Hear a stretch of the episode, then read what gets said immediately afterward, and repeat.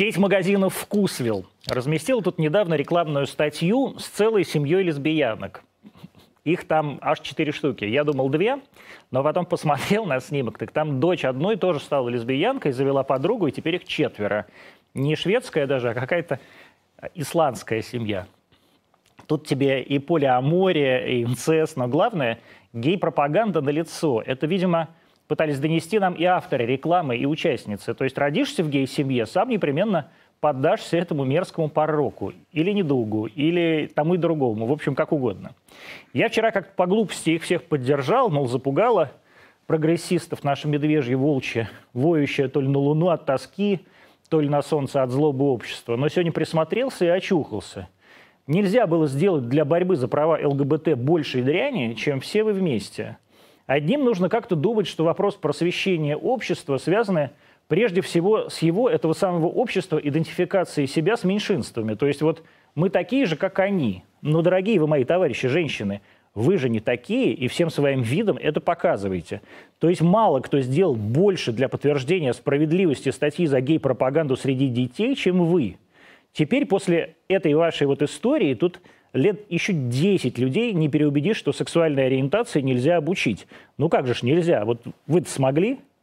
Ну а другим я этот самый вкусвил имею в виду, который так испугался народного гнева, что стыдливо, с извинениями, буквально на коленях, как перед Рамзаном Ахматовичем, удалил эту заметку. Надо бы осознавать, что поступок, а вы ведь именно его хотели совершить, связан все же с некими последствиями. Попросту говоря, яйца надо иметь. А у вас там у всех яйца только на полках, да и то куриные.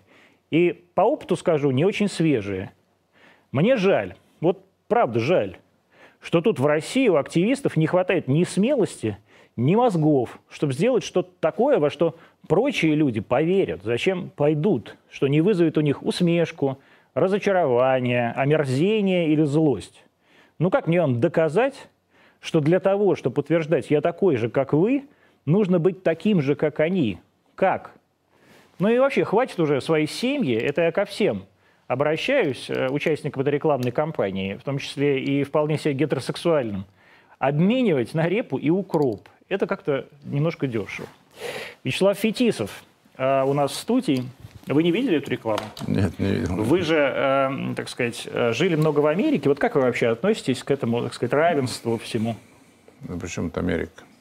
Но в Америке это э, вполне... то есть в Америке наоборот бы все было. Я, я по миру езжу с, с 15 лет, поэтому причем это Америка, э, нет, Америка Советский просто... Союз, Европа, Нет, все очень просто. Африка, да. Смотрите, Америка, нет, это разные вещи. В Африке, например, э, геев, например, сжигают на покрышках. В России есть закон за гей-пропаганду, а в Америке, например, сейчас Black Lives Matter. То есть мы живем в неком разном мире, поэтому я Америку и вспомнил. Вот, а как вы относитесь? Я уже давно здесь наверное, живу в России. Обеих этих стран. С 2002 года. Поэтому, да, ну, у каждого есть э, как бы свой э, э, путь развития, свои какие-то ну, витки развития. Вот. Но никогда не думал, что э, в Америке э, вдруг э, вот с этим новым призывом э, могло разрушиться много э, всего, то, что было ну, основой. Новым да. призывом вы имеете в виду Байдена? Не, не, ну, Black Lives Matter. Black, ну, это да. вот как бы оно и есть, да. И, конечно, это вносит серьезную э, дестабилизацию в общество. И на самом деле, ну, э, мне кажется, это та тема, которая может быть бесконечной. А что такого вот разрушилось? И в сфере политики, я думаю, и нормализации жизни. А, ну, я считаю, что это, этот вопрос может э, постоянно муссироваться. Кому-то нужно будет э, использовать это в политических э, целях, кто-то захочет нажиться на этом по-разному. Да? Поэтому, мне кажется, она такая очень хрупкая со всех сторон. Я сейчас не понял ничего. На, на чем нажиться? На, на чем нажиться? Угу. Ну, политическая нажива уже тоже есть. А, избраться президентом или губернатором или еще кем-то. А я в этом смысле. Поэтому ну, то, что мне писали мои друзья, угу. а их у меня очень много там, да, они просто в шоке от того, что происходит. Поэтому а, взорвать общество сегодня ну, достаточно а, несложно, а как это все потом удержать, как это все потом а, а, сконструировать в плане а, будущее, ну, это э, сложный вопрос. Это, конечно, мне кажется, на этих моментах играться для того, Вячеслав чтобы... Александрович, я чувствую, конечно, работа в парламенте пошла вам словно на пользу. Да при чем-то? Ну, Антон, я... Как тебе могу сказать, да, у меня есть свое мнение на все. Да, и здесь Так по- скажите работа, свое работа мнение, в парламенте, я еще раз говорю, что то, что произошло в Америке с этим Это ужасно. Новым, новым движением, это ни к чему хорошему не приведет. Почему? Ну, Потому что, потому что, еще раз говорю, этот момент можно использовать потом в любых э, Так любой игрищ- момент можно игрищах. использовать. Э, Какой любой? Любой момент. Ну вот э, убили бы этого самого, э, вот убили этого негра. А, можно использовать и, а, и в одну сторону, и в другую сторону. Вот сейчас, там сказать, э, убийство используют демократы.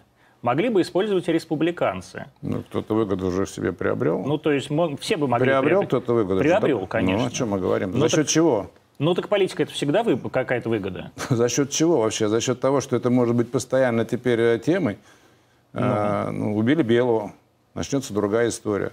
Ну и так далее, и так далее. То есть, э, когда ты видишь Нью-Йорк заколоченный э, фанерой, это город, который, мне кажется, один из э, немногих в мире, который излучает вот эту энергетику прогресса и движения вперед. Когда вот эта та грязь, которая там обычно не замечается, она стала таким выпуклым моментом, ну да, мне а, а, мне кажется, то, что произошло рукотворно. И победителей там не будет, по большому счету. Там будет всегда проигравшие. И когда ули- улицы а, Нью-Йорка не э, перестали быть э, безопасными для нормальных прохожих, для всяких разных, иностранных, и местных и так далее, то это ужасная история. Она ну, точно не, в, не, не на пользу тем, А это вот произошло из-за такого взрыва не- негритянского движения? ну, конечно, Да? громили все, памятники рушили, я не знаю, там, ну, просто какой-то а, беспредел. И люди просто говорят, слушайте, ну, э, кто там живет, это не просто там приезжие, да, те люди, которые там родились, да, ничего хорошего никакого в этом не видят. Понятно, кто-то бенефит получил а, политически, да, на какое-то время, но это неизвестно, как обернется в любой момент.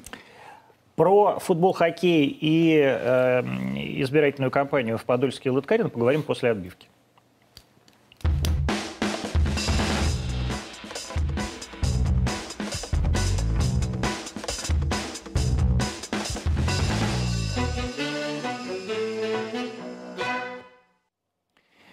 Второй у вас будет срок в в Государственной Думе, да?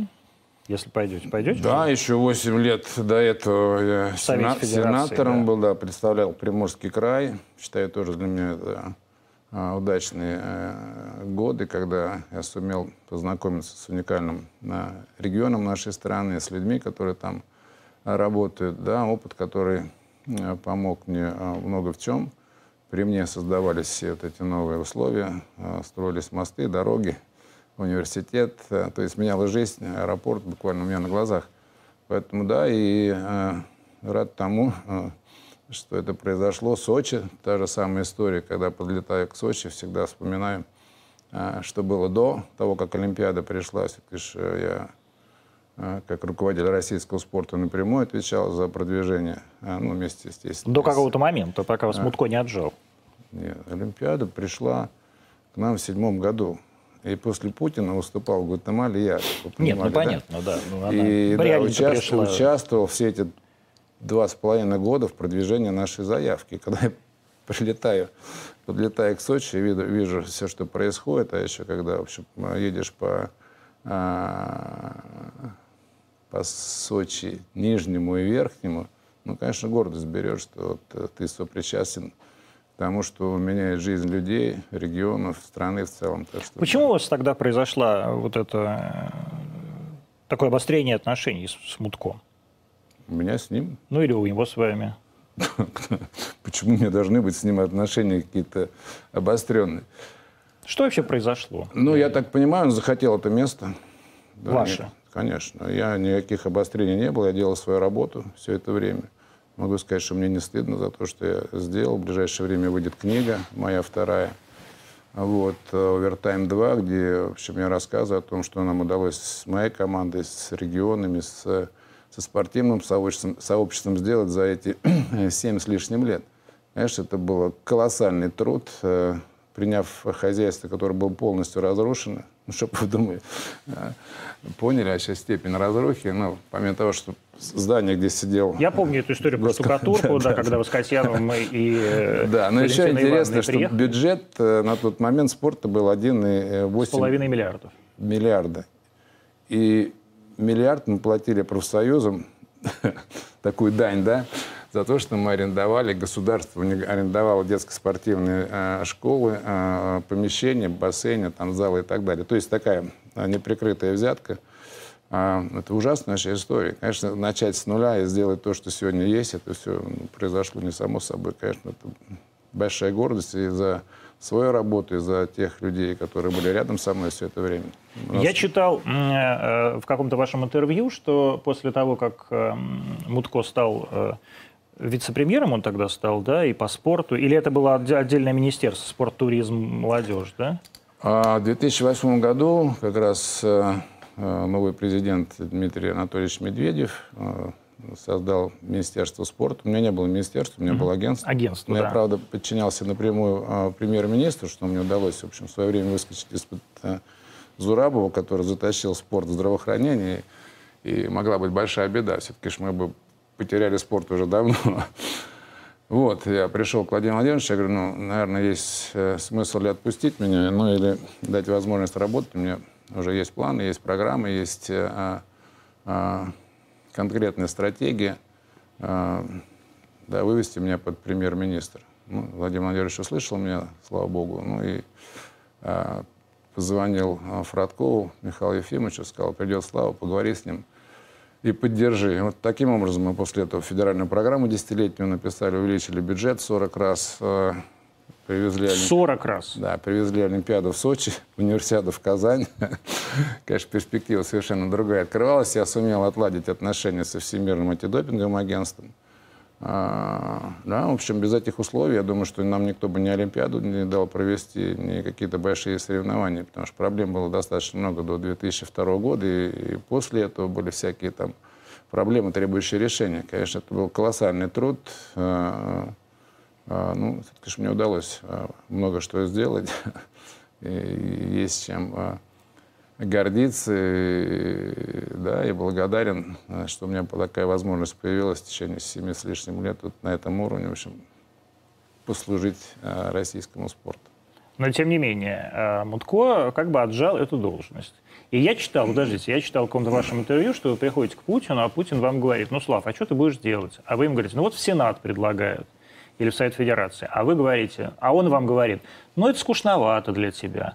А не то, чтобы вам не хотелось сказать, Владимир Владимирович, а может, Мутко как-то не нужно назначать на это место? Уже назначенный был. Поэтому ну и что? Это была другая история. Но я не, не вправе, во-первых, таким образом э, разговаривать. Да, решение принято. И, ну, видно, э, так виделось, как мне сказали, что сложно там что-то будет разрушить, э, на, напортить и так далее. Оказывается, Оказывается, нет. Оказывается, много столько на, на, на, накрутить там, что до сих пор никто не может разобраться, зачем это нужно было и почему это произошло. Конечно, э, как ты могу сказать, спорт сегодня это некий хай-тек, в том числе и в международной политике. То есть нужно понимать нюансы, куда все это движется, в том числе ну, и с допингом каждый президент Олимпийского комитета, международно входя в должность, в первом предложении э, заявляет о том, что моя прямая ответственность сделать спорт чистым, дать возможность чистым спортсменам а, побеждать. Но ну, надо понимать, значит, вся политика мирового спорта как раз она и нацелена на то, чтобы минимизировать риски, которые связаны с а, с достижением результата и дать э, шанс э, честным спортсменам побеждать. А что произошло реально с допингом? Ну, не знаю. Ну, мы подмешивали пробы? Не знаю. Ну, как вы думаете? Не знаю. Ну, я отошел, и мне это было неинтересно, по вашему счету уже. Я не верю вам, что вам ну, не было это ну, интересно. Ну, поверь, поверь. Для чего я буду париться о том, что меня сегодня не касается? Но я это... предупредил, кстати, всех, и Будков в том числе, что а, проблема допинга требует э, особого, так скажем, э, контроля, отношения. Я даже предлагал ему полететь вместе со мной в Монреаль где у меня сложились очень хорошие отношения с руководством Всемирного антидопингового агентства. Мы ну, дружили со многими руководителями. Да, он сказал, ну, этой хренью заниматься не буду. Ну, хорошо. Я на то время оставался еще... А... Советником, да? Не-не-не, я был... А, входил в совет учредителей ВАДА от, а, от ПАСЕ. Я представлял а, Европарламент а, там, да, и еще возглавлял комитет спортсменов. В качестве очень... сенатора, да? Нет. Или уже в качестве депутата? Не, я в качестве Если руководителя российского спорта. Ну, чтобы вы понимали, да, как работает Всемирное антидопинговое агентство, да, Просто... 50% представителей это а, министры, угу. 50% представители а, международного спортивного движения. В основном это а, члены МОК или президенты международных федераций. Идет постоянная ротация. То есть э, я мог попасть в АДА или как... Э, от правительства да, или, от, или, или, от, федерации. или от федерации, да. Или от Международного олимпийского комитета. Ну, я, в общем, на первом же совещании сказал, слышал, дискриминация у нас Восточная Европа нигде не представлена. Хотя по спортивным показателям Западная Европа с ней сравниться не может по количеству всех побед. И в наглую, в общем, залез э, э, в руководство, попросил дополнительного места. Кстати, Дик Паунд, который нас не очень любил в то время, он возглавлял Всемирное допинговое агентство, прилетел на это совещание – поддержал э, дополнительное место и буквально сказал, вот у вас есть представитель Слава Фетисов, который, в общем, э, внушает уважение, доверие, и он сможет вас достойно представлять э, Восточную Европу. Вот так у нас появилось дополнительное место. Вот так, в общем, мы решили те вопросы, которые требовали решения. Конечно, тема такая непростая, и, конечно, не участвовать в формировании условий игры, в, в том, что на самом деле обсуждается, ну, значит, вывести себя из игры, ну, чтобы а, было понятно, когда я приехал в 2002 году на эту неформальную а, а, встречу министров спорта Европы, э, мы оказалось, что не платили ни взносы, не участвовали ни в работе. Но, естественно, в 2002 году на Олимпиаде в Солт-Лейк-Сити получили по полной программе. То есть э, в этот момент разрабатывался кодекс ВАДА, в этот момент готовилась подписанию конвенции ЮНЕСКО по борьбе а, с допингом. Кстати, я официально первый президент конвенции э, сторон ЮНЕСКО по, по допингу. То есть э, за меня проголосовали и прибалты, и, и западные, и восточные, все.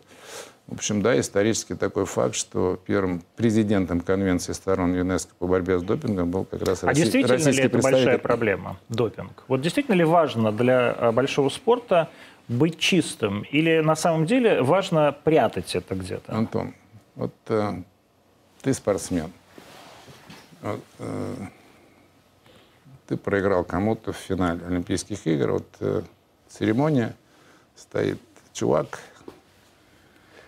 честь него играется гимн, поднимается флаг, а потом какое-то время спустя, а, ну, все почести ему, я не знаю, как они все эти фотографии из альбомов будут вымарывать, да, тех, кто, в общем, попался со временем. Да, и вдруг со временем узнается, что, да, он обманул всех. То есть э, тебе возвращается медаль по, по почте, это безотносительно какая страна, да, и идет второй раз унижение, да, то есть э, тебя э, обманули э, во время соревнования. Но они да, то, что все этим... обманывают, просто кто-то попадается, а кто-то нет. Ну, эта тема такая, она э, бесконечная. Вот э, прошло 10 лет, на, сам, на самом деле, будет интересно, наверное, зрителям э, узнать, что 10 лет проба хранится, проба Б. И если 9 лет спустя вот ты закончил э, свою карьеру, и узнают, что ты э, обманул, знаешь, у тебя уже дети выросли, у тебя в обществе, в обществе какое-то уже положение э, сформировалось, и вдруг говорят, что ты обманул всех. В этом тоже есть некий смысл того, что ну, в западном мире, допустим, это серьезный удар по репутации, по всему. И, конечно, если ты работал в какой-то серьезной компании, вдруг это э, имиджевая история э, э, проясняется, естественно, тебя оттуда уберут. Естественно, ты не можешь быть уже лицом той или иной компании. Конечно, это тоже один из тормозов, так скажем, для а, людей, а, принимать, не принимать допинг, помимо всего прочего. Да? Так что ну, Между прочим, вот в комиссии ВАДА, которую я возглавлял, мы же там тоже ротировали спортсменов, они представляли все континенты. Вот эту тему часто обсуждали. Спортсмены, которые и попались, признали, что они вообще были неправы. Те, кто, так скажем, был обманут, очень жестоко относятся к нарушителям. Вот сейчас вот три года, потом пять лет и пожизненная дисквалификация. Спортсмен, который хоть раз испытал это унижение, он говорит, с первого раза до свидания пожизненно второй шанс давать никому. Виновата ли команда? А, более того, будущие спортсмены, да, спортсмены, которые еще даже не принимали участие в тех спортивных играх, в которых вот поймали этого самого нарушителя, виноваты ли они в том? Есть ли вообще понятие, должно ли быть понятие коллективной вины? Ну вот то, что сейчас происходит с российской сборной, например. Безобразие. Я считаю, что те люди, которые не виноваты, должны платить за чьи-то ошибки. Это раз. Считаю, что это то, что должно быть, э, а, по крайней мере, а, истории. Но с другой стороны, в кодексе ВАДы, ну, чтобы вы понимали, кодекс ВАДы это не а, Мутко его а, ну, как бы согласовывал, подписывал, это государство российское. Там все правила прописаны. Одно из этих, ну, берем Америку, там лаборатория Балка в свое время была, где многие спортсмены, в том числе и олимпийские чемпионы, попались, а, химичили там а, эти руководители да, было лаборатории. Огромное, было да. огромное дело, угу. и, конечно, э, это частный случай. Но в кодексе ВАД написано, если есть системные нарушения государственные, то, в общем, наказывается страна. Это то, что, в общем, на самом деле несет ответственность э, перед теми, кто принимает решение. Поэтому, если ты попался, это твое частное дело. А если не в этом усмотрели какую-то системную э, историю, э, да, туда наказываются и те, кто не виноват. Вот это вот та жестокость, которая а, как раз а, на самом деле позволяет, наверное, тем, кто принимается за это дело следом, да, понимать да, меру ответственности перед да, следующими поколениями. На самом деле это серьезное нарушение. Но чиновникам оно... тоже. Естественно. То есть, объективно говоря, Мутко должен был нести ответственность какую-то реальную ну, не знаю, Мутко, не Мутко, не об этом разговор. Нет, да, ну вот, не об этом? Не, ну, об у меня, этом. у меня, у меня только, программа тоже есть. Там же э, только, не только, извини, пожалуйста, там же не только Мутко, там и э, другие руководители спорта, да, были. Антон, смотри, рано или поздно это все э, так или иначе будет, э, ну, слишком много людей, насколько я понимаю, в процессе. Вот, ну, Ирина Привалова, она была у меня на интервью, и на мой вопрос прямой, она сказала, точно, говорит, спортсмены в этом не виноваты. Что она имела в виду и каким образом, ну, наверное, а, ей виднее. Нет, ну а что же спортсмены не знают? Им просто что-то давали, они не знали? Вот это она имела в виду? Не знаю. Нет, ну как, не знаю. Вы были вы спортсменом, вы там, я не знаю, у вас больше всех э, наград в мире, я не знаю, в хоккее, наверное, да? Ну, нигде а, столько наград да. нету. 73 у меня титул, на всякий случай, да. командного игрока. Естественно, я, раз я доверяю доктору. Доктор, который нас, э, ну, а. Ну вот вам давал что доктор ваш конечно, в Советском конечно, Союзе, в Америке? Конечно, Вы не спрашивали, что Конечно. Ну а как мы будем спрашивать? Не знаю, а что это такое? Ну, он же понимает, нас проверяли на допинг все время.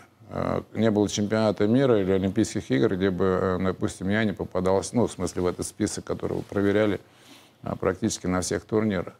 Да, у нас доверие было и ответственность того человека, который э, принимает решение. Это же колоссальная вещь. Конечно, мы понимаем, это не только имидж, не только ну, авторитет человека, но и здоровье, все, что с этим Подорвано связано. теперь доверие спортсмена к врачу? Ну, наверное. А, я еще раз говорю, ну, здесь в конкретном случае, наверное, здесь э, разные варианты. Но то, что доверие к спорту, к нашему подорвано, это однозначно. И как его восстанавливать, ну, не, так, не так просто будет. Но для примера, решили нашим 10 легкоатлетам а, принимать участие в Токио, если один из них попадется, то все 10 страдают. То есть всех снимут? Сразу. А, и каждый знает, что сегодня его ответственность только перед самим собой, но и перед всеми остальными. Плюс, если это произойдет, конечно, ну, легкая атлетика наша может а, надолго, в общем, а, пострадать от всех последующих, так скажем, ну, решений, санкций и так далее. То есть э, коллективная ответственность в этой связи, туда, куда мы пришли, в общем, она сейчас является определяющей. Насколько сейчас, с вашей точки зрения, вы наверняка за этим следите, не можете не следить, сборная готова к Олимпиаде? Вот я сегодня читал какие-то прогнозы, что мы должны занять третье место в, в командном зачете. Команда, ну, вполне. Ну, я постольку поскольку слежу. Да, у меня теща и тесть, они по-прежнему тренируют сборную по спортивной гимнастике. Это а, тот вид спорта, который требует, конечно, колоссальных усилий. Мы их практически не видим. Они вот уже 15 лет сидят на сборах. И как раз подготовили очень неплохую плеяду сейчас и ребят, и девчонок как раз были готовы год назад. Там же тоже подводка очень важный момент. Подвести э, спортсменов. Олимпиада же в прошлом году да, должна конечно, была быть. Это... А если на этот год, это я зрителям объясню. Да, это вообще такой э, очень обидный был для них э, перенос, потому что они вот-вот уже все звенели, готовы были выиграть впервые, может быть, и общекомандный, так скажем, зачет. Среди мужчин ну, очень хороший шанс был спортивной гимнастике. Спортивной гимнастике. То, Но что... у нас всегда эти шансы. Нет, не всегда. В последнее время, если, конечно, мы... Проигрываем а, американцам, да. Американцам, да. И сложность спортивной гимнастики сегодня, что, в общем, а, а, можно подготовить одного конкретного спортсмена в одной стране, он может выиграть э, золотую медаль. Многоборцы – это отдельная история. Командный зачет, конечно, это самое почетное а, награда спортивной гимнастики. Вот я знаю, что они готовы, готовы очень хорошо и могут э, Порвать успешно, успешно, успешно выступить. Да. Вот, ну, а традиционные наши виды синхронное плавание э, и э, художественный гимнаст, Женская борьба, фехтование, да. да. Но опять же, здесь очень важный момент, связанный с угадыванием подготовки. Все-таки это и климатическая, а, а, там есть э, составляющая временная.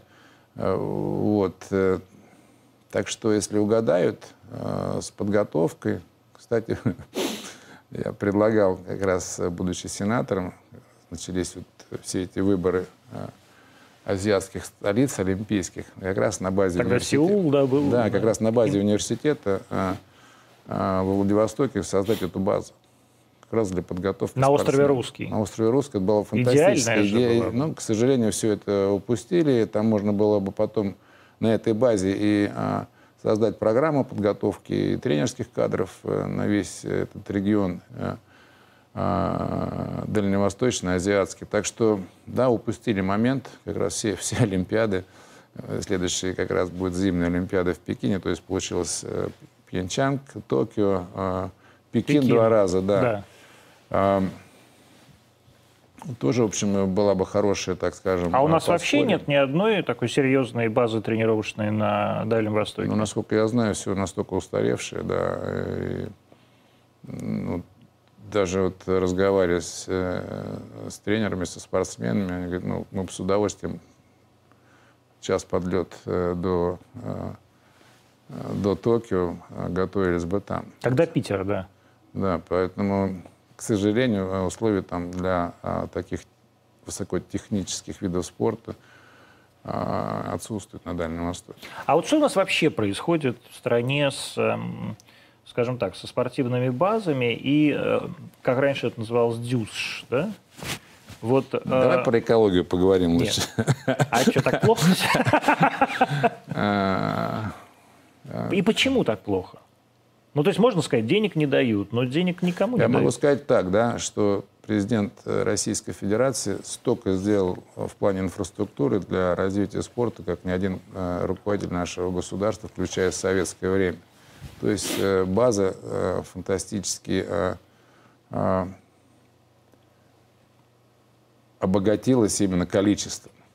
Единственное, что во всем этом, как я говорю, необходимо, в общем, наполнить все это смыслом. А, детский спорт у нас сегодня страдает в плане методических э, всех рекомендаций, а, качества тренерской работы, ну и так далее. То есть это отдельная тема для разговора. А почему?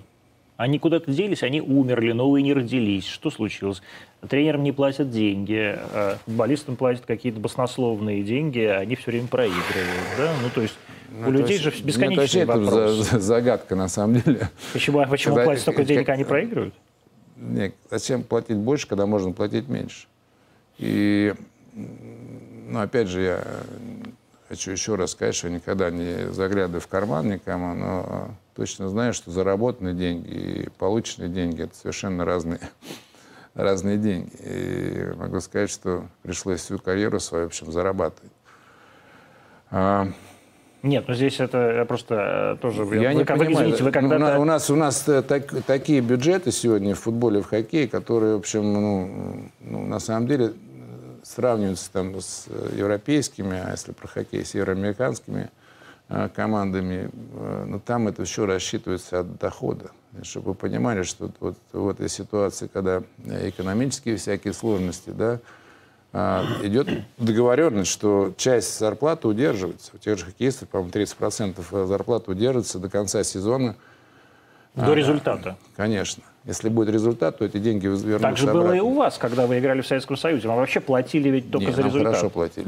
Нет, ну вот я читал какое-то ваше интервью, что был только за результат. Да, да. За результат, и у нас не было суточных именно за результат. Но самое интересное, что э, э, это работает. И там ты понимаешь, что хоккеист не пойдет в ночной бар сидеть накануне игры, потому что это как бы, такой коллективная ответственность перед тем, что, в общем, добиться того экономического результата, который позволит им эти деньги, в общем, принести в семью, а не оставить это у хозяев.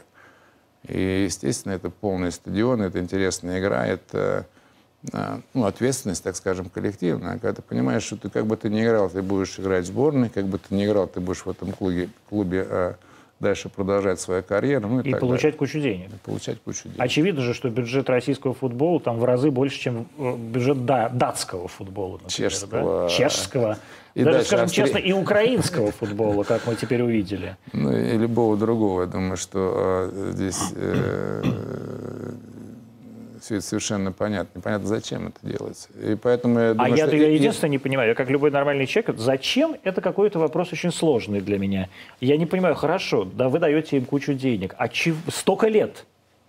А почему нет результата-то никакого? Меняете тренеров бесконечно, одного до другого, их у вас две штуки, они с меня меняют друг друга, как будто у вас не, как, как не знаю, подменные тепловозы. Ну, э, во-первых, э, Ответственность такая вещь, которая требует как бы, э, понимания того, куда стремимся, чего хотим. Ну, я точно знаю, что как только мы получили право проведения Олимпийских игр э, Сочи. в Сочи, мы сразу сели разрабатывать план подготовки. У нас, в седьмом году еще тогда, да, у нас, да? я в восьмом году, перед тем, как э, зашел новый человек на спорт, докладывал э, премьер-министру Зубкову тогда, э, мы готовы были уже к 14 золотым медалям мы понимали, как это нужно было делать. И там не было ни корейских трех медалей, ни американских двух. Это были, в общем, наши, наши медали. Мы понимали, что это ну, ну колоссальная работа, ответственность, и мы к этому уже были готовы. Был план расписан и так далее. И я считаю, что такая же система должна была быть при получении права проведения чемпионата мира а, в Москве а, в 2018 году. То есть э, нужно было срочно менять э, систему. То есть э, не знаю, убрать легионеров совсем, дать возможность ребятам соревноваться, убрать преимущество одного клуба финансово перед всеми остальными. Это то есть создать... «Зенита»?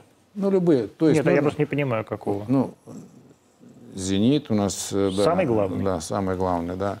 А, то есть приоритет... То есть спасибо приоритет... Александру Дюкову, скажем. Да при чем тут это? Ну, это же ну, не, не конкретный человек, мы говорим о другом, да, то есть система. Нет, мы же должны были принять решение, где дать возможность всем командам а, шанс. То есть при равных возможностях обычно проявляются и новые игроки, и новые тренеры. Ну, как можно понять, э, хороший тренер работает, где ребята по 3-4 месяца не получают зарплату, или, или плохой? Как можно а, вот эти вот э, э, критерии качество а, и таланта тренера, игрока можно, если раз, разные возможности у всех. Но это же ну, совершенно очевидно. Как раз нужно было пожертвовать какими-то амбициями клубными, может быть, на тот момент, и создать систему а, равных возможностей, при которых мы бы за вот эти 7-8 лет и создали бы вот ту платформу, на которую, в общем, можно было потом и строить все остальное, здание, да, и, и все было бы понятно и заработными платами, зарабатыванием на, на футболе, а не просто, в общем, занимаясь чисто торговлей игроков. А почему, как вам кажется, вот русские олигархи в свое время вкладывались э, в западные клубы, ну, там, типа Роман Абрамович в Челси, да, там, в Манчестер Юнайтед, кажется, Усманов. Я правда не знаю, это же не из-за денег делалось, это сделалось из-за статуса? Нет, из-за денег. И статус, наверное, тоже там играет роль. Ну, вот для примера, да, вот э, э, Нью-Джерси Дейлс, который я начал играть в 89 году, доктор Макмаллан, хозяин, который очень хорошо взаимодействовал с советской властью, он там фрахтовал суда и очень много... В конечном итоге и вас выпустили. Конечно. И он, и он э, заработал кучу денег и захотел советских хоккеистов все в команде. Так он, он привез эту команду в 82 году из Колорадо, что-то за 26 миллионов. Через 20 лет продал ее за 140, по-моему, да. Сейчас она стоит, наверное, еще в два раза Миллиард дороже. Такой. Да, и для примера еще, чтобы было понятно, в 89 году Сан-Хозе Шаркс и Майти Дакс Анахайм заходили, платили 50 миллионов входной билет в лигу. Последний, кто заходил, а, Лас-Вегас 500. То есть, То просто... есть цены выросли просто по экспоненте, да? Они понимают, что там заработать можно. Вот, 500 миллионов. Ну, как Прохоров вот купил Бруклин Нетс, да, и продал хорошо, за хорошо нажил. тройным наваром. Хорошо нажил, молодец. Если бы еще хоккейную команду, что ему советовал в свое Если время... бы он еще и биатлон. Нет, биатлон другая история. Там ничего купить нельзя.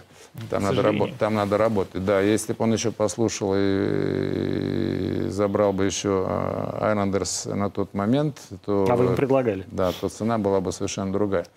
Ну, в общем, вот, э, то есть мы говорим, что спортивный бизнес, э, командный, он как раз может э, строиться на базе равных возможностей.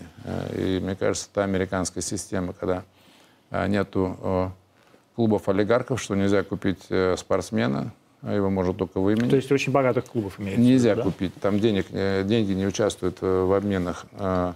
Самый слабый клуб на сегодняшний момент может себе получить самого лучшего новичка. То есть постоянно идет выравнивание, постоянно идет конкуренция. Поэтому даже критические моменты экономических спадов спортивные вот эти э, лиги, они присаживаются там совсем на минимальный процент. То есть получается вот что, да, если я правильно понял, что русские футбольные клубы не поддерживают наших собственных игроков, да, то есть они считают, что проще купить легионера, да, за какие-то адские деньги. И попробовать выиграть... И э... попробовать выиграть чемпионат России. Не, европейскую Или. Да, да, какой-то кубок, кубок, кубок, да, УЕФА. Да. Но они при этом никогда ничего не получается все равно. Я опять же, я, э, ну, как бы футбол Э, понимаю как, как игру, да, то, что там происходит, но просто никогда не, не, не, не пытался, конечно, в 2007 году разобраться, я надеюсь, бы разобрался.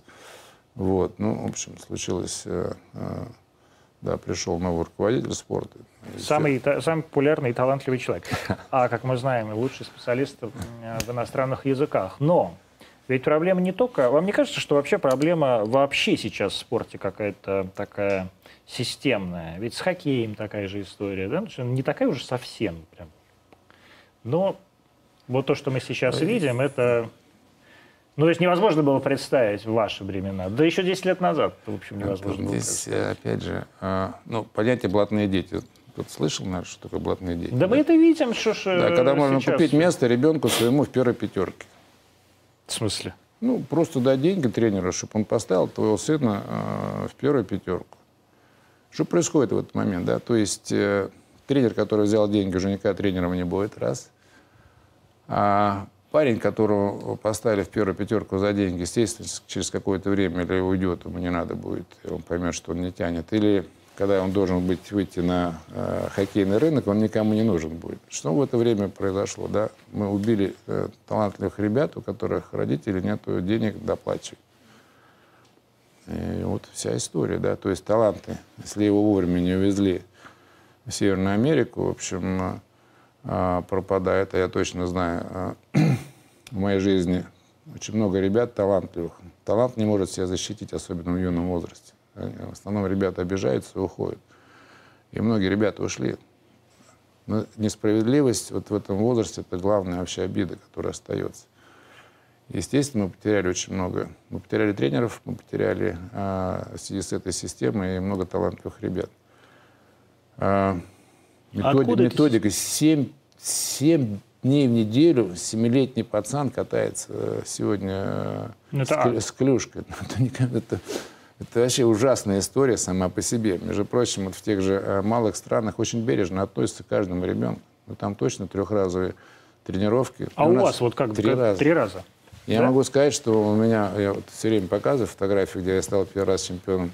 Вот у вас Москве- изначально был Тихонов тренером? Да не, какой Или был, Тихонов. э, Тихонов он не из нашей системы, он же динамовский. А, он динамовский, я бы ЦСКА. Да, я в ЦСКА вырос и благодарен судьбе. Анатолий Владимирович мой, Анатолий, да, мой понятно, кумир и мой э, учитель, и как угодно, хотя он меня напрямую и не учил. На его учение, кстати, он приходил в детскую спортивную школу, а, приводил с собой пятерку там великих хоккеистов и общался с нами по два часа. Это 60-е годы, конец, самый, самый его пик вообще популярности. Он приходил, приглашал родителей, мы набивались в офицерский э, клуб, и он нам рассказывал, на самом деле, что важно. То, что у тебя на груди название твоей команды, или то, что у тебя на спине твой номер, твоя фамилия. То есть в ЦСКА тоже было вот три раза, да, и Чего? э, тренировки. Да, и мы тренировались три раза, мы играли 10 игр всего за сезон. А Крытых катков не было. Вот сегодня а, и команда у меня была первая, у нас всего один человек, вратарь и две пятерки. Это мы впервые стали чемпионами Москвы. А Москва и Московская область при правильной системе должна каждый год давать минимум 20 суперхоккеистов. 30 Семь- миллионов человек. 20, ну, 20 человек. Ну, точно. реально, да. Ты- Нет, я имею в виду, что общее население Москвы и Московской Да области. не, у нас катков сегодня в сто раз больше, чем в Советском Союзе, именно вот в Москве и в области. Ну, конечно, у вас даже вот в вашем избирательном округе Подольский Большой Ледовый дворец, да? Да, у меня Академия Домодедово Да, есть. еще в. Домодедово есть, Поэтому э, всех приглашаю посмотреть, как на огромная, самом да? деле нужно работать. Слушай, я- мне кажется, это тот самый а, пример. Одно дело говорить, другое дело делать. Вот нам удалось создать вот Академию, а, где мальчишки получают... А давайте мы про кино снимем, про Академию. Давайте, да. И Да. на самом деле это будет очень интересно. Это самое, запишите там, что мы снимаем Вот сейчас. вы поймете подход совершенно. Вот нам сложно очень родителям объяснять, что не надо сейчас торопиться. Они вдруг э, понимают, что восьмилетнего парня нужно из Домодедова ввести в ЦСКА, и он там э, обязательно будет мега-хоккеистом, зарабатывать кучу денег. Два часа в одну сторону, два часа в обратно. То есть у ребенка нет детства, у ребенка нет никаких шансов, и я точно знаю, что к 12 годам обычно они устают. этого. А у ребенка должно быть детство? спорта? Конечно. Я считаю, что спорт должен быть э, радостью для ребенка, а не нагрузкой. Психология должна просто уйти в сторону, ни в коем случае нельзя давить на результат ребенка. Он- Вот я принял в 13 лет или в 14, уже не Вот помню. Тарасов такой был? Да. В 14 лет я принял решение, что хочу стать хоккеистом. До этого я играл во все. Мне было все интересно. Я хорошо в школе учился, потому что отец мне сказал, сынок, хочешь выбраться из бараков, учись. Для меня это была установка. Ну, естественно, спорт, э, ну, в любую игру я могу играть, и это было а, нормой. Сегодня они узко, узко специализированы, и самого родителя сложно убедить, потому что это не надо.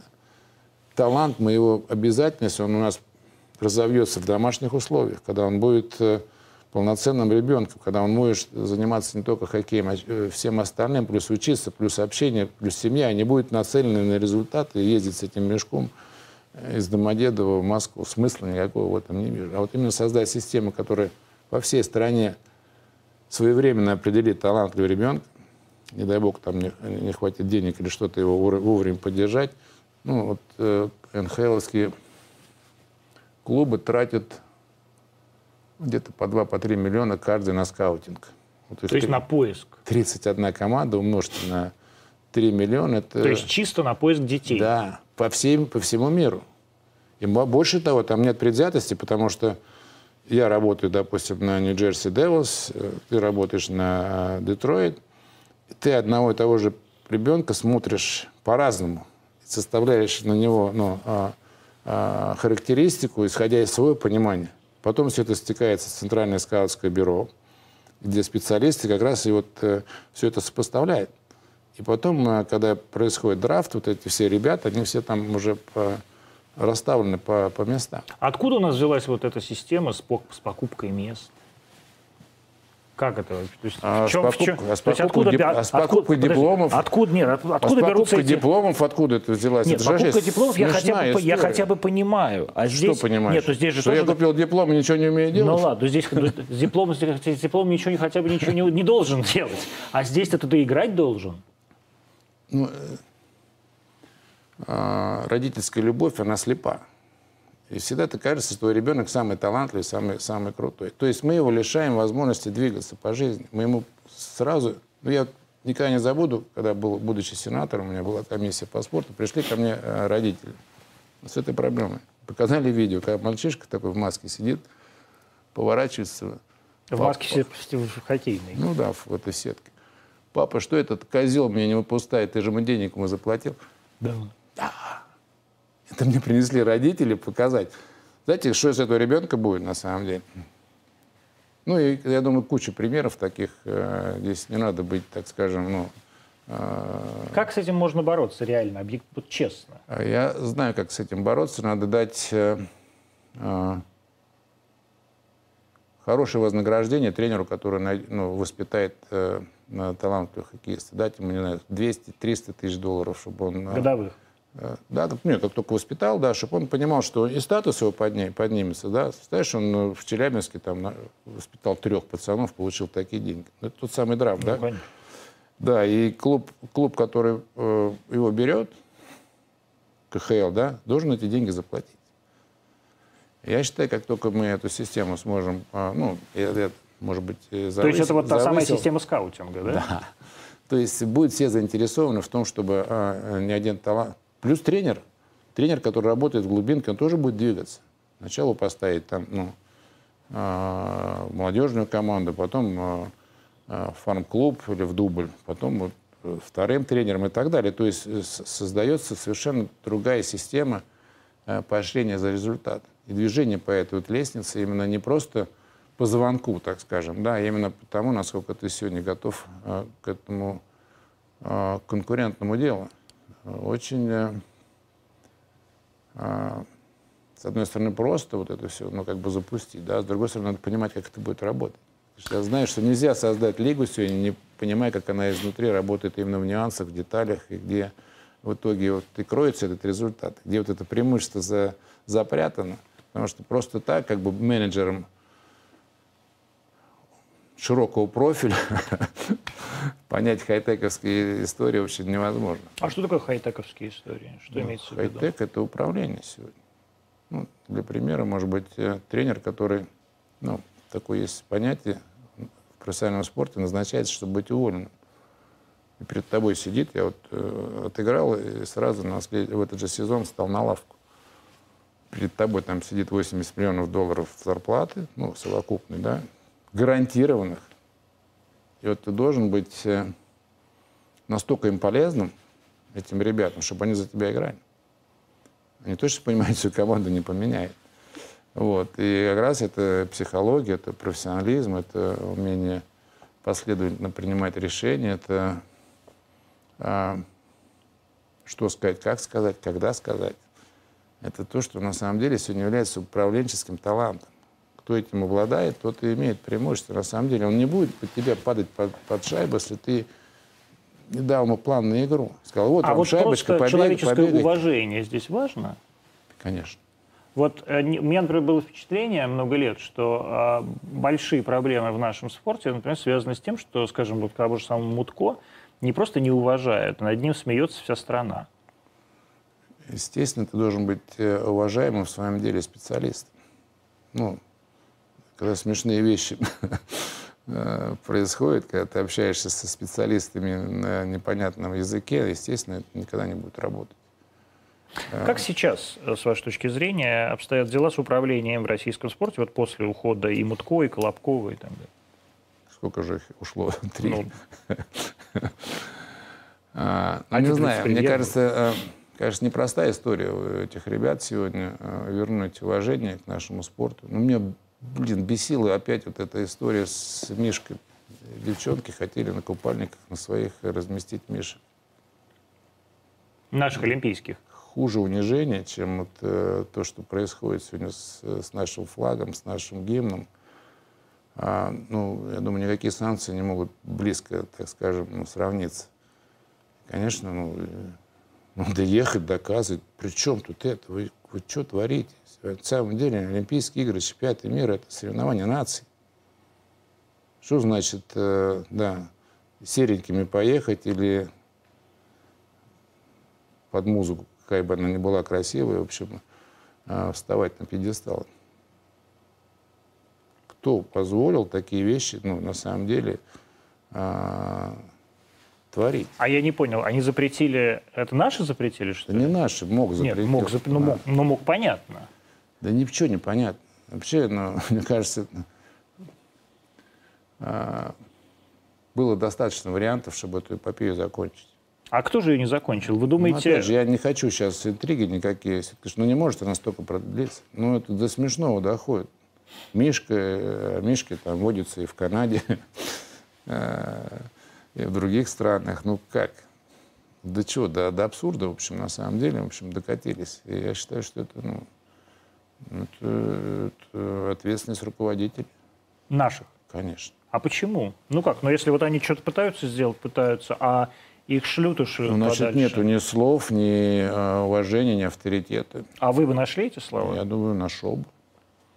Вам не хотелось Во-первых, бы... допустить до этого было бы ну, э, невозможно, да, во-первых. А во-вторых, ну, естественно, это же общение постоянное, это возможность доказать то, что на самом деле э, вредит больше, чем на самом деле, в общем, какую-то там наказательную нагрузку несет в этом во всем. Ну, же, сам себя должен уважать, да, то есть у тебя на Олимпийских играх выступают спортсмены, ну, а еще в каком 16 году что-нибудь сделали, они команду Refugees, беженцев, uh-huh. запустили. Ну, да.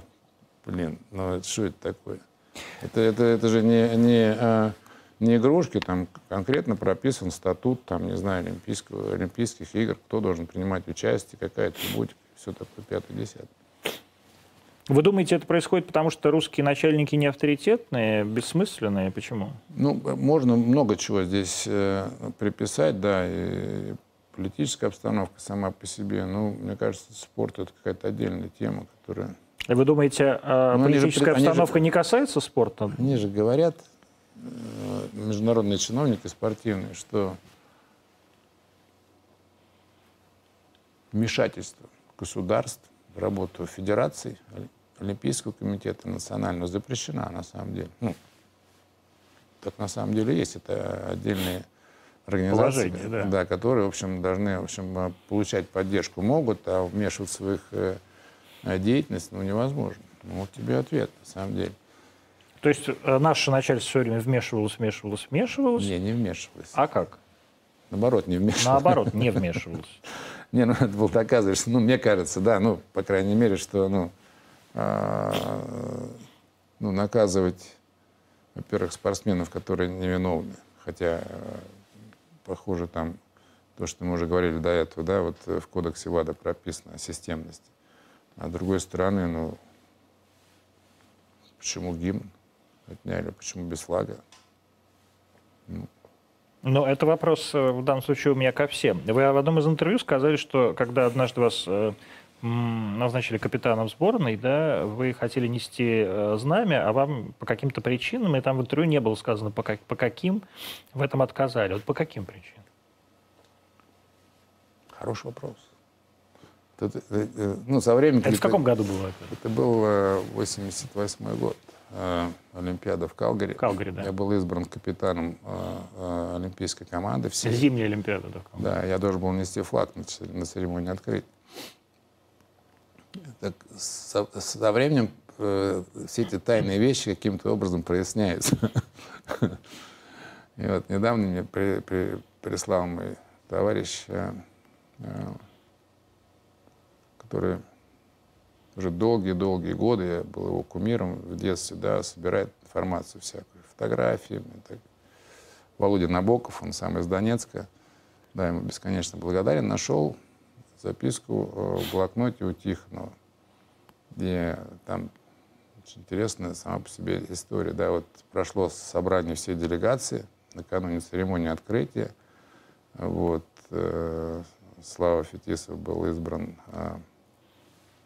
а, капитаном и должен был нести флаг. А потом оказалось, что игра с датчанами или с кем там была, с норвежцами.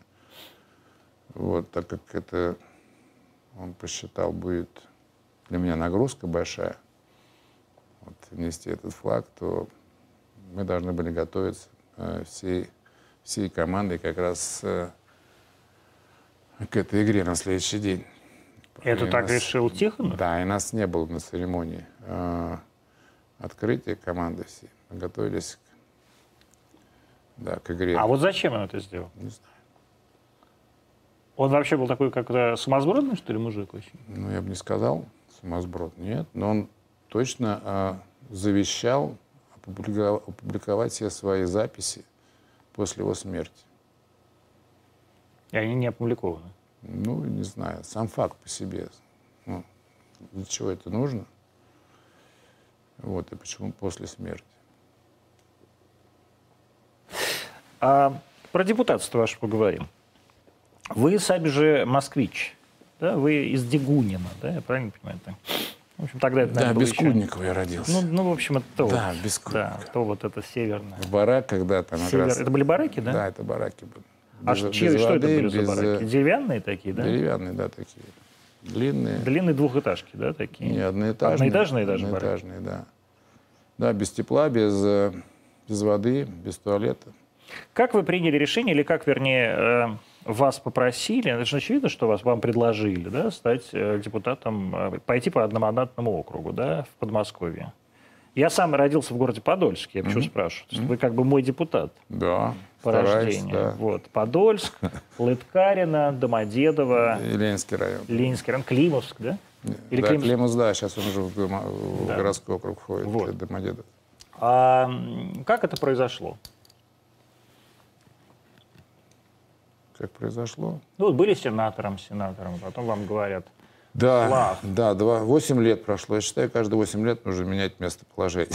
В этом есть логика. И более того, я в каком-то вот вашем интервью, как раз вот тогда, когда вы говорили, когда вам Путин сказал, что тебе будет скучновато в Совете Федерации, вы говорите, я ожидал, что у Совета Федерации больше м, статус и большие полномочия. А, Дума в этом смысле лучше, чем Совет Федерации? Лучше, чем Совет Федерации. Да. Или такое же барахло?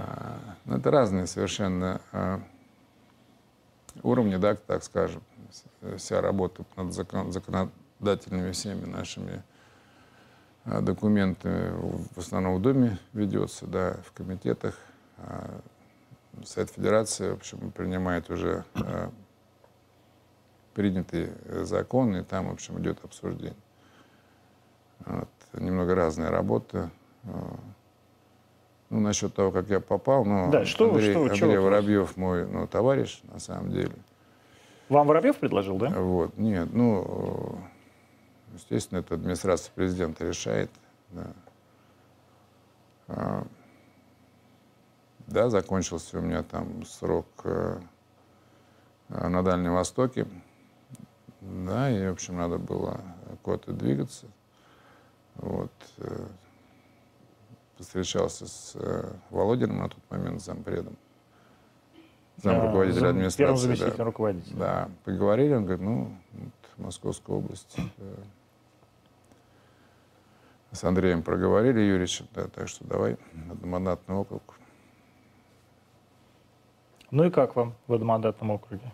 Ну, я считаю, что очень правильное решение было. Ж одно дело списки, другое дело ты непосредственно отвечаешь перед своим избирателем. Да, все эти пять лет э, ежемесячно мы проводим а, прием граждан. Я выезжаю на все, э, все свои четыре района, да, встречаюсь с людьми, а, провожу всякие акции. Мне кажется, очень э, а, важно для своей работы депутатской понимать вообще, э, чем живут люди, какие проблемы, э, или это системные проблемы, которые требуют законодательных всяких изменений, или это личностные какие-то дела, которые, в общем, люди иногда, в общем, э, по ошибке при- принимают какие-то решения, которые... А вот чем вообще вот депутат, вот такой мажоритарный депутат, да и не мажоритарный, ну как бы у вас есть свой округ, помогает Вот он зачем нужен?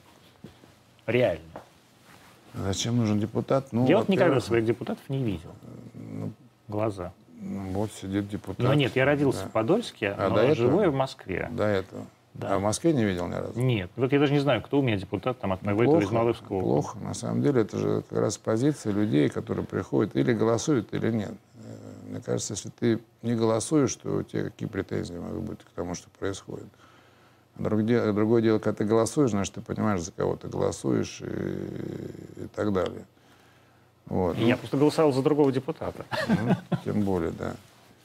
А, я могу сказать таким образом, да, что мне а, а, не стыдно. Я а, все это пять лет работал, да, прошел праймерис, набрал в области больше всех процентов а, изо всех депутатов. У нас достаточно большой, так скажем, избирательный округ Московской области. Больше количественно или процентно? И количественно, и процент. Больше Оксаны Пушкина, наверное, там что-то у нее тоже было 77%, не помню. Но она не прошла вообще. Это сейчас? Да. А, а, я имею в виду в прошлый раз. Сейчас да, она и вообще в не прошлый, и в этот раз, в любой раз, да. Я готов избираться э, в любом месте. Э, у меня так э, складывается. И люди, в общем, э, доверяют, верят, э, да. Но я стараюсь тоже неформально относиться к своим э, обязанностям, в общем, работать. И сложно мне, в общем, на депутатский запрос прислать э, отписку, там, а, которая меня не удовлетворяет. Не удовлетворяет ну вот а с чем люди приходят? Вот есть какая-то, вот просто там, вот условно говоря, был такой мэр э, в Екатеринбурге Евгений Вадимович Ройзман. Евгений Вадимович очень любил вести свой живой журнал и бесконечно писал, поскольку мэр в Екатеринбурге это не сити-менеджер, ничего не, не решает, mm-hmm. а просто глава муниципалитета, он только занимался приемом граждан, которым, с которыми он ничего не мог делать, но зато он вел бесконечный дневник, как он помогал старушкам. Вот э, как происходит ваше общение с э, населением и как, и, вот какие, какие, какая конкретно помощь от депутата бывает? Ну, То есть с чем можно прийти к Вячеславу Фетисову? Еще раз. У меня есть приемные, э, куда приходят люди. Мы заранее э, получаем, так скажем, уведомляем, когда я буду, ну и чтобы люди... То есть вы там есть живой человек в Конечно, этой приеме? постоянно. Угу. Постоянно, чтобы еще раз подтверждаю, что постоянно я там. То есть есть какой-то график, когда вы в Подольске, да, когда вы в Домодедово, да? Да, да. И есть э, рабочий сайт у нас, куда люди присылают свои, в общем, э, запросы, на которых тоже, в общем, а, а у меня а, помощница сидит с утра до вечера, как раз вот готовит все эти ответы, запросы в прокуратуру, губернатору, главе и так далее, министрам. В общем, это постоянная работа, это, это, это моя ответственность перед людьми.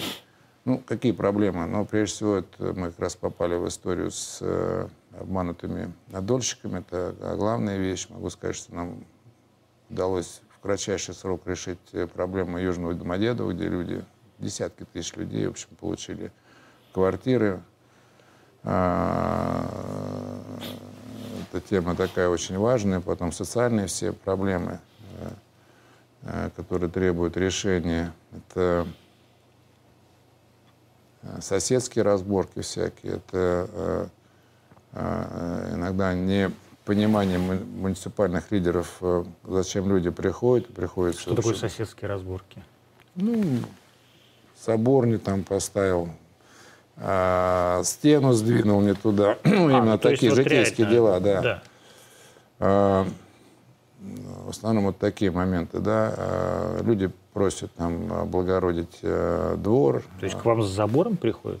Конечно иногда так смешно, на самом деле, это, в общем, работа э, муниципалитетов, ну, иногда они, в общем, да, или для того, чтобы прийти к депутату, или уже отчаявшись, набегавшись, в общем, приходят, так скажем, ну, в последнюю инстанцию. Это те вопросы, которые требуют э, решения. Э, решение, ну, для примера, да, построили дома, Э, у нас э, в моем э, избирательном округе, да, и кадастровая палата не регистрирует людей, да. Этот земельный соседний участок, там такие жулики, хозяева, они, в общем, посчитали, что балкон одного из домов, в общем, наехал на линию, которая, в общем, Требует, тре, да, ему принадлежит, требует компенсацию огромную там, от муниципалитета, который дал разрешение, от людей, которые сегодня страдают. Что происходит? Три года вот эта вся э, бодяга длилась. Люди не могут не зарегистрировать детей, э, получить социальные э, всякие надбавки, ну и так далее, и так далее. То есть постоянная нервотрепка у людей, которые, в общем, бесправны, купили квартиру, живут три года. Вот, а, вот все-таки в итоге мы решили этот вопрос, да, а, арбитра, ну, э, кадастровая палата зарегистрировала людей, все, все, в общем, люди, в общем, сумели без, без депутатского участия, который постоянными запросами, в общем, э, долбил и прокуратуру, и все вот эти органы, которые отвечают, да, в итоге, в общем, добились этого решения. Но мне кажется, очень важно тебе, как подольчанину, э, знать, что, в общем, в своей предвыборной кампании пять лет назад я попал в школу под осень курсантов. К своему стыду узнал о том, что беспрецедентный э, подвиг этих ребят. Ты знаешь, да, три с половиной тысячи э, курсантов стали насмерть на пути Гудериана. Моя семья основала Кровеческий музей, я все знаю. Понимаешь, да? И никто не знал об этом. Меня так это затронуло, на самом деле. Вот, и мы в итоге э, запустили народный проект, создали ну, фильм. Игорь Угольников э, сделал фильм. Вот, сейчас э, поезда э, с названием «Подольск курсантов». Надеюсь, мемориал, э, место все-таки сохранилось там э, э, практически в нетронутом виде. А в Подольске есть прекрасный памятник подольским курсантам. Да, это памятник сам по себе. Но сам живой памятник, угу. вот, место боя, он сохранился. Да, Там доты остались, да, это в Калужской области, Калужской на границе с Московской. находится, Он в районе Малоярославца, узнал, да. да, узнал, что какой-то полигон очередной хотят там мусорный разместить, но я точно, мы все сделаем, чтобы это не произошло, потому что ну, на, а, там еще половина ребят, они безымянные, потому что они были курсантами, они были Мальчики, офицерами. Да, они, маленькие, их имен нет. И, представляешь, постоянно достают оттуда, в общем, а, Кости, а, да. э, останки этих э, великих людей. А, Это беспрецедентный, на самом деле, подвиг. Мне кажется, нам судьба сама вот дала шанс об этом говорить сегодня, да, когда у молодежи сомнения, какой нации они принадлежат, какой вообще, а, на какой земле они живут. Три с половиной тысячи пацанов не испугались, стали насмерть. Ну, А у них был шанс испугаться? ну, я думаю, да. Ну, ну, слушай, 17, 18, 19 лет. Ну, они же не могли сбежать никуда. Могли сбежать. Ну как? Ну, ну пацаны, на самом Ну, деле... в военной школе курсанты. Да при чем тут это? Ну, сам факт того, что... Ну, я понимаю, когда со временем, когда ты уже потерял там э, родных и близких своих, да, у тебя некая уже совершенно другая а, психология. А ты вот только началась война. И, конечно, э, мне кажется, э, э, и мемори- мемориал надо будет делать там.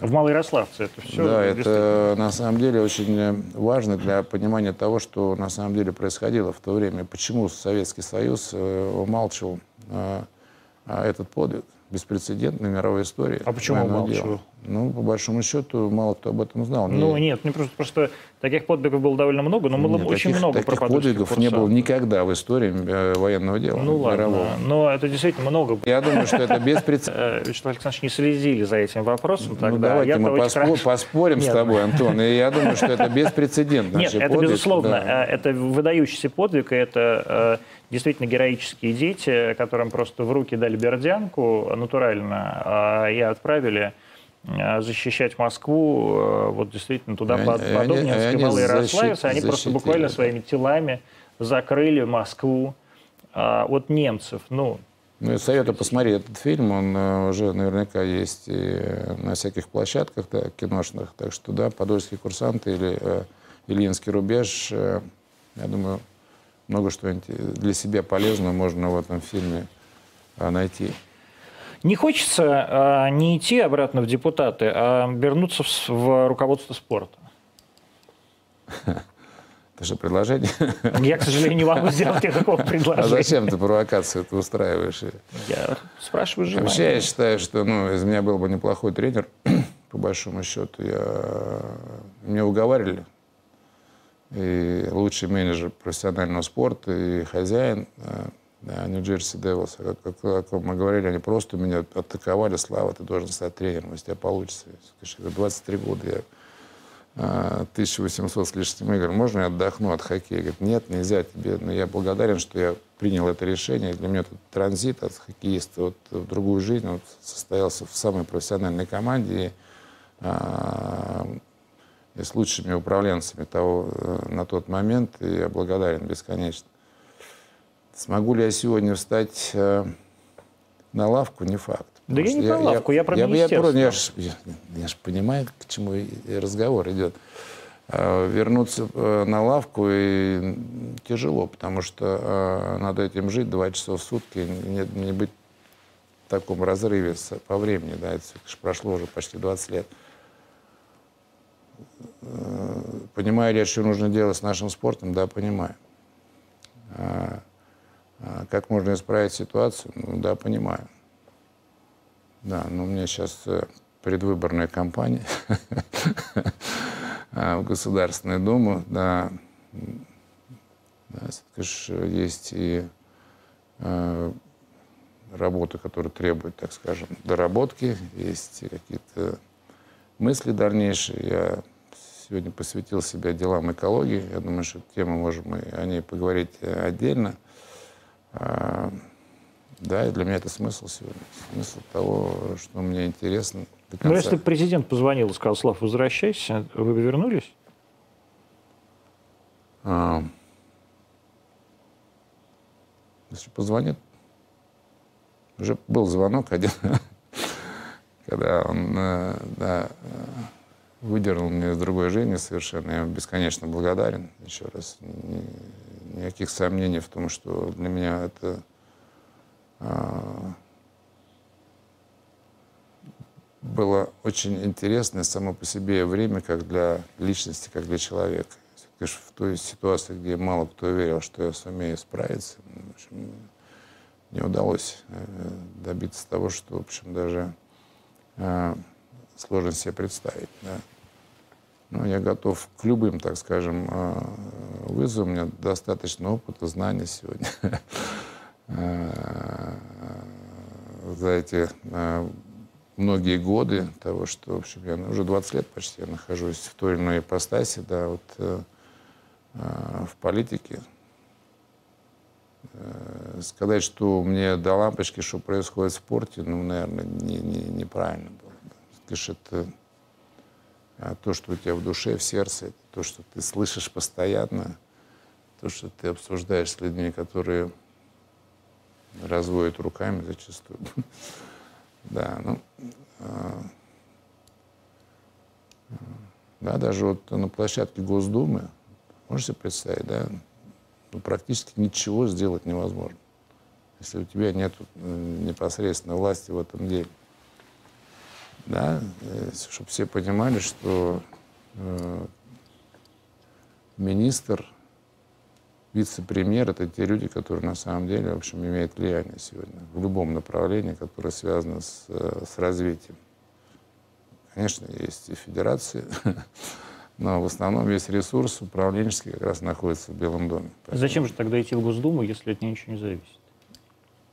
Еще раз, у меня другая совершенно позиция, да, в этом смысле. Помогать людям, которые тебя сегодня избирают.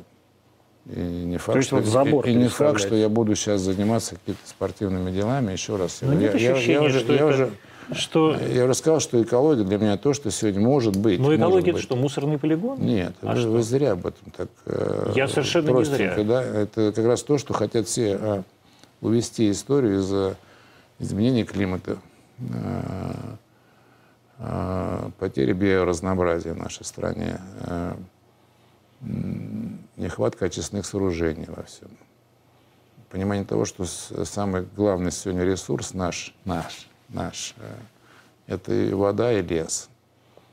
И на этой площадке мы можем серьезнейшим образом влиять на все, что происходит в мире. Имея самый большой запас воды, а сегодня мы знаем, что... Пресной больш... воды, да. Пресной воды. Большинство стран уже закупает воду. То есть нужно представить себе, что в ближайшее время это будет самый главный ресурс политический, экономический и общечеловеческий. Лес, Арктика – это то, что ну, на самом деле является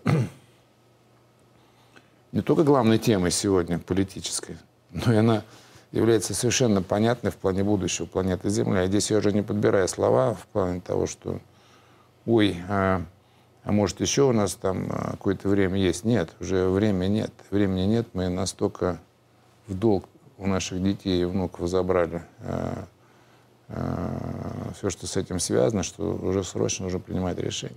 Какие, например?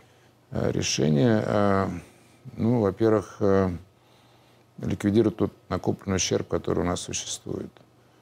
А, создать стандарты а, производства который, к чему мир стремится, все-таки мы понимаем, что э, я посол Организации Объединенных Наций по пяти программам сегодня. Пяти? А, по пяти, да. А как это может быть одновременно и депутатом Госдумы, и послом Организации Объединенных Наций по пяти программам? Ну вот бывает так. А, экология, а, Арктика, Антарктика входит в этот пакет, э, биоразнообразие, зеленая экономика. Да, это раз. Потом по спорту чемпион ЮНЕСКО я уже давно. Всемирная туристская организация, где я посол второй после э, Месси, который стал первым. Потом у нас э, экстремизм, особая комиссия при Генсеке ООН. И последний мой мандат – это десятилетие восстановления экосистем. Вот. Поэтому очень большое у меня сейчас Э, круг общения с э, внешним миром, с внутренними, с нашими здесь экологами, людьми, которые отвечают за все это. Да, вот на последнем ужине, который мы устраивали, были 40 послов. Э, как раз мы первые, кто провели мероприятие, связанное с, с десятилетием восстановления экосистем. Российская Федерация вступила в кресло Арктического совета. Эта тема очень важная сегодня. Я возглавил Российское общество охраны природы, которому будет э, через три года сто лет. Сто лет уже? Сто лет, да. Это то, что, чем я живу, что мне интересно на самом деле. А, мне кажется, все-таки э, удастся мне и на площадке гражданского общества обсуждать те темы, которые волнуют всех. А, а, у нас ни одна речка, ни одна река не имеет сегодня очистных сооружений. Конечно, это дорого. Конечно, это непонятно. Но если просчитать все вот эти риски, то можно понять, что COVID-19 или как 19 покажется для нас, в общем, э, э, ни о чем. И могу сказать, что вакцины против экологической катастрофы быть не может. Это то, о чем, в общем, мы должны все задуматься. От каждой, а государство каждой... реально этим эм, ну, вот скажем так, на уровне президента занимается, или э, все-таки корпоративные интересы, они преобладают? Ну, я, э, я рад, что в последнее время президент все больше и больше об этом говорит. Самое главное, у нас есть возможность возглавить мировое сообщество, обладая самой большой территорией, самым большим ресурсом, потому что мы не совсем умеем этим сейчас грамотно распорядиться. А корпорациям никуда не деться. Понятно, им зарабатывать сейчас и прямо сейчас очень важно – но они должны понять, что те стандарты, которые будут применены в ближайшее время, а, они уберут их с рынка. Если ты не будешь соответствовать сегодня тому, что происходит, каким образом формируется экономика мировая, то ты будешь вне игры. И здесь пример того же Норникеля очень нагляден. С одной стороны, насколько они попали а, как корпорация, а с другой стороны, я был на Рильске и видел, что Потанин 255 миллиардов вложил в очистные сооружения то есть серно-обогатительный завод строится прямо там, на рейске, который снизит нагрузку на экологию на 90%. То есть он понимает, если он не будет сейчас соответствовать этому стандарту, он не будет на рынке.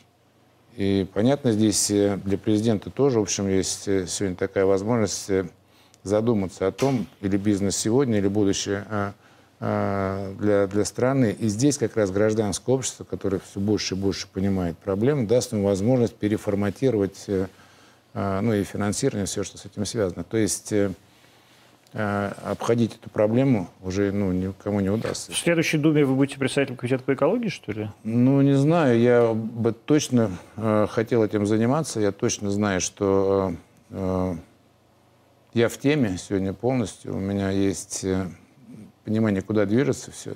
Мы должны знать, что 50-й год — это то, а, на что Организация Объединенных Наций нацелена. И сейчас Гутерреш переизбрался. Мне кажется, он усилит сейчас Организацию Объединенных Наций как площадку, где будут приниматься серьезные решения.